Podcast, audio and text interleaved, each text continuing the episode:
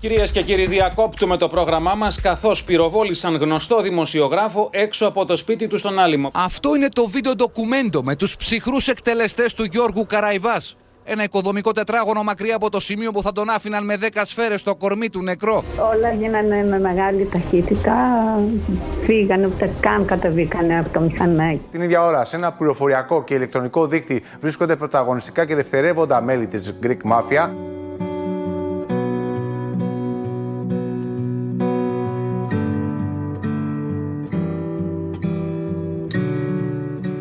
Δεν ήταν ένα κοινό έγκλημα. Η δολοφονία του αστυνομικού συντάκτη Γιώργου Καραϊβάζ προκάλεσε διεθνές ενδιαφέρον. Προκάλεσε ακόμη και δήλωση της Προέδρου της Ευρωπαϊκής Επιτροπής. Και αυτό είναι η απόδειξη ότι ήταν ένα έγκλημα που βάζει την Ελλάδα στη λίστα με τις χώρες όπου ένας δημοσιογράφος μπορεί να δολοφονηθεί έξω από το σπίτι του μέρα μεσημέρι.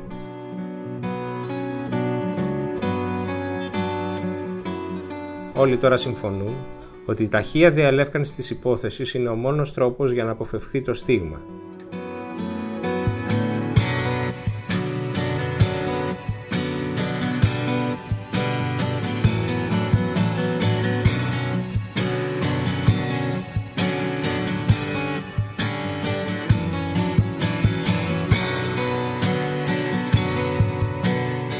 Κυρίες και κύριοι, είναι το Ράδιο Κάπα. Είμαι ο Μιχάλης Τσιντσίνης και σήμερα με τη βοήθεια του αστυνομικού συντάκτη της καθημερινής Γιάννη Σουλιώτη θα προσπαθήσουμε να παρουσιάσουμε τα στοιχεία που έχουν ήδη διασταυρώσει και τα ίχνη που ακολουθούν οι αρχές προκειμένου να φωτίσουν τη δολοφονία του Γιώργου Καραϊβάζ.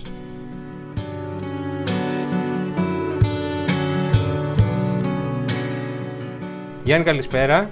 Καλησπέρα Μιχάλη. Ήθελα να ξεκινήσουμε καταρχήν να, να ανακεφαλαιώσουμε αυτά που ξέρουμε για τη δολοφονία. Δηλαδή τι σε ποια συμπεράσματα έχουν καταλήξει οι αρχές για, από τον τρόπο που έχουν δει ότι έδρασαν οι, οι δύο αυτούργοι και από τα υπόλοιπα στοιχεία που έχουν στη διάθεσή τους. Κοίταξε, το πιο προφανές και πιο ασφαλές να πούμε σε αυτή τη φάση είναι ότι ε, πρόκειται για ένα συμβόλαιο θανάτου. Τα χαρακτηριστικά της δολοφονίας παραπέμπουν σε αντίστοιχες ε, δολοφονίες που έχουν γίνει και έχουν αποδοθεί ε, σε αυτό που λέμε δημοσιογραφικά ο πόλεμος της νύχτας, που δεν είναι λίγες. Υπάρχει ένα, ε, ένας, ουσιαστικά μια λυσίδα γεγονότων που ξεκινάει από το 2018 και φτάνει μέχρι το σήμερα. Και σε αυτό το, σε αυτό το διάστημα έχουν καταγραφεί περισσότεροι από 10 φόνοι που έχουν πανομοιότυπα χαρακτηριστικά με, παρόμοια χαρακτηριστικά με αυτά της δολοφονίας του δημοσιογράφου Γιώργου Δηλαδή, είναι ένα-δύο δράστες, ε, μηχανή, αυτοκίνητο, κράνη, πουλες, ενέδρα, σε πλησιάζουν, πλησιάζουν δηλαδή το, το θύμα τους, ε, το ευνηδιάζουν και αδειάζουν ουσιαστικά μια γεμιστήρα για, δίνοντάς του και σε αρκετές περιπτώσεις του χαριστική βολή τα χαρακτηριστικά αυτά υπάρχουν στην, ε, δολοφονία του Καραϊβάζ. Γι' αυτό και ο Υφυπουργός Προστασίας του Πολίτη Λευτέρης Οικονόμου είχε ήδη από το, την επομένη του φόνου πει ότι εδώ έχουμε να κάνουμε με το οργανωμένο έγκλημα. Άρα το ερώτημα που μένει να διαλευκανθεί είναι τι συνέδεε τον Καραϊβάζ με το οργανωμένο έγκλημα, ενώ γιατί βρέθηκε στο στόχαστρό τους.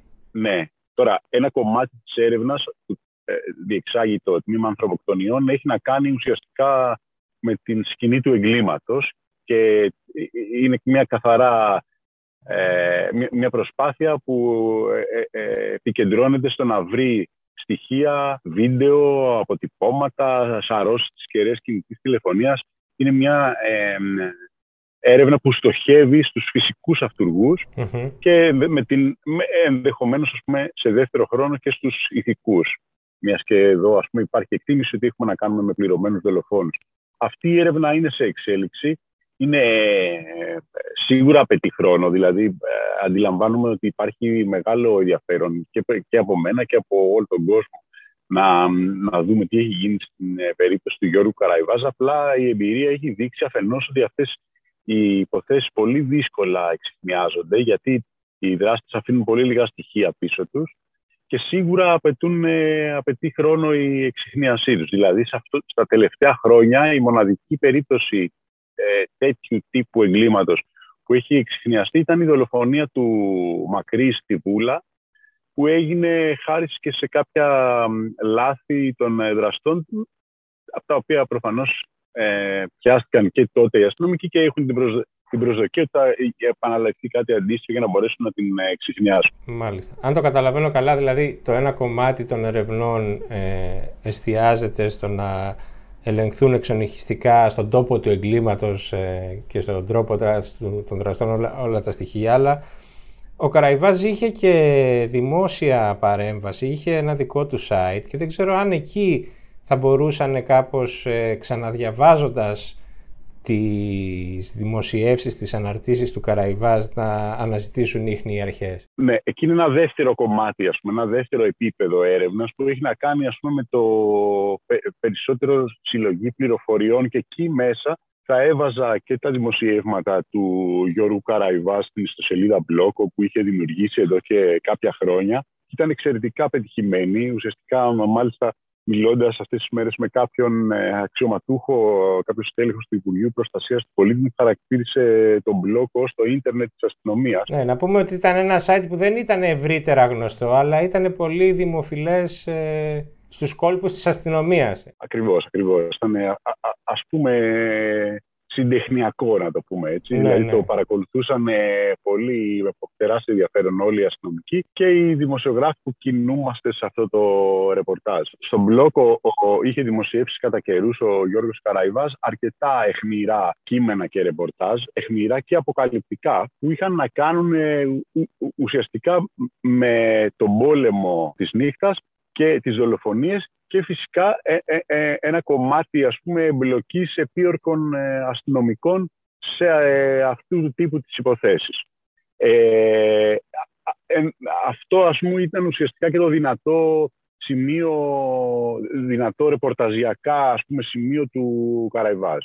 Δηλαδή είχε μια πολύ καλή πρόσβαση Ότι είχε γνώση, του, είχε γνώση του... σε αυτές τις πληροφορίες. Σε αυτές τις πληροφορίες. Είχε επαφές ο ίδιος με άτομα που κινούνται στην παρανομία.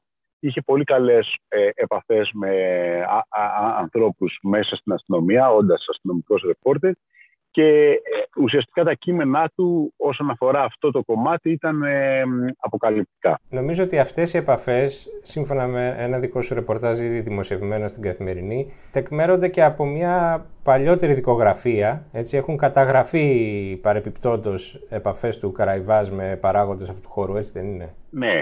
Ε, κάποια στιγμή λοιπόν η, η, η Εθνική Υπηρεσία Πληροφοριών την περίοδο 2015-2016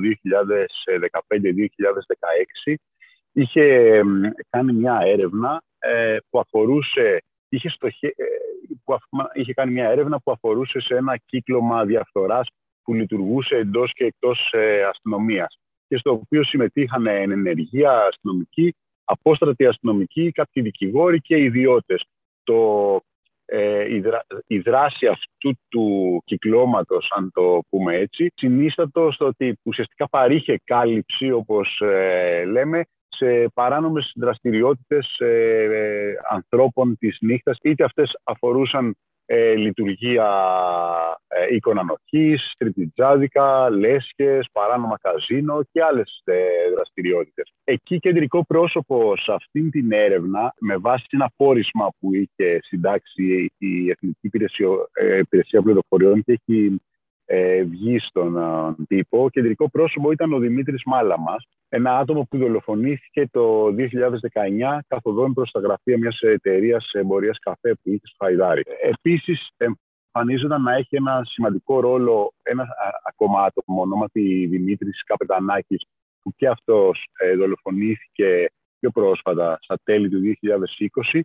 Εκεί λοιπόν εμφανίζεται, να, εμφανίζεται και ο Γιώργος Καραϊβάζ, ως ένας δημοσιογράφος που είχε επαφές με αυτούς τους ανθρώπους και με τον Δημήτρη Μάλαμα και με τον ε, Δημήτρη Καπετανάκη, επαφές για τις οποίες είχε ε, αρθρογραφήσει ο Καραϊβάζ. Δηλαδή είχε πει ότι ναι, εγώ, για παράδειγμα, είχε πει για τον ε, ε, Δημήτρη Μάλαμα ότι εγώ τον γνώρισα το 2015 με αφορμή ε, μια δίκη σε βάρος του για μια υπόθεση τράφικινγκ, η οποία είχε μεγάλο δημοσιογραφικό ενδιαφέρον και στη συνέχεια διατηρήσαμε μια επικοινωνία και με, το, με τα χρόνια αναπτύξαμε ας πούμε, έτσι, μια καλή σχέση εμπιστοσύνης. Μάλιστα. Κάτι αντίστοιχο ισχύει και στην ε, περίπτωση του Καπετανάκη που επίσης ε, δημοσι, ε, δολοφονήθηκε. Αυτό το πόρισμα υπευλήθη στην εισαγγελία διαφθοράς και το καλοκαίρι οι εμπλεκόμενοι όσοι αναφέρονταν σε αυτό, αναφέρονται σε αυτό, κλήθηκαν να δώσουν έγγραφες εξηγήσεις. Δεν είναι δικογραφία,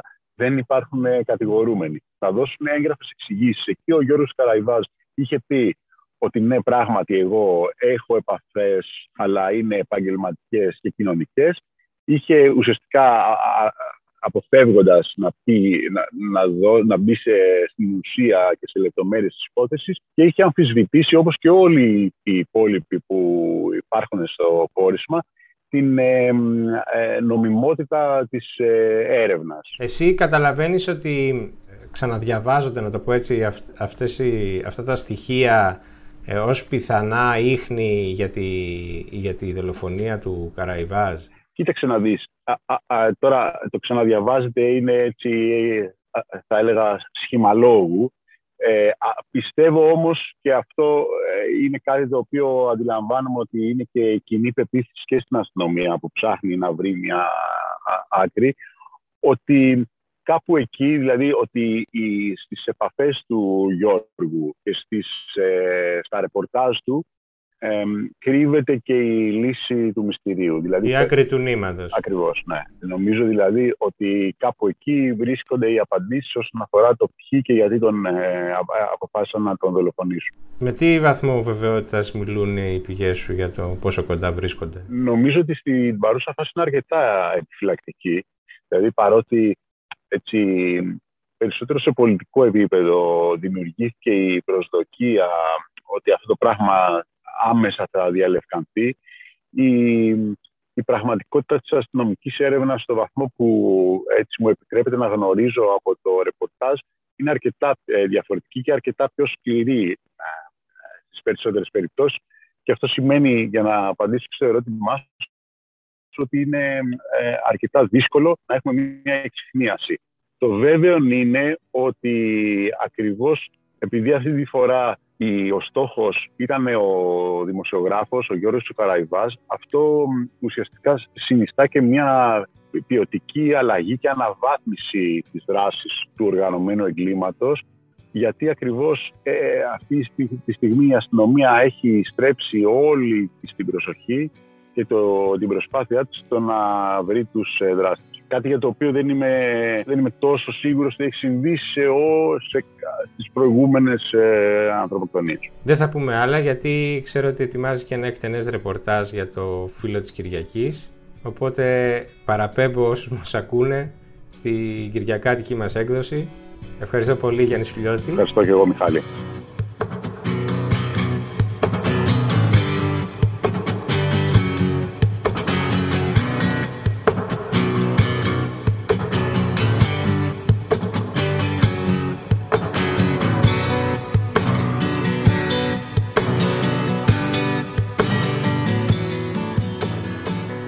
Έρευνα αυτή έχει προφανώς ακόμη δρόμο.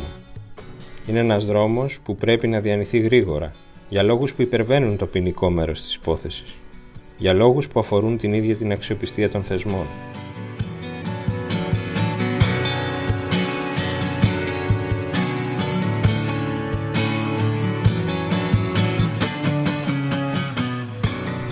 Αυτά για σήμερα. Το Radio K επιστρέφει την επόμενη Παρασκευή. Μέχρι τότε, να είστε καλά.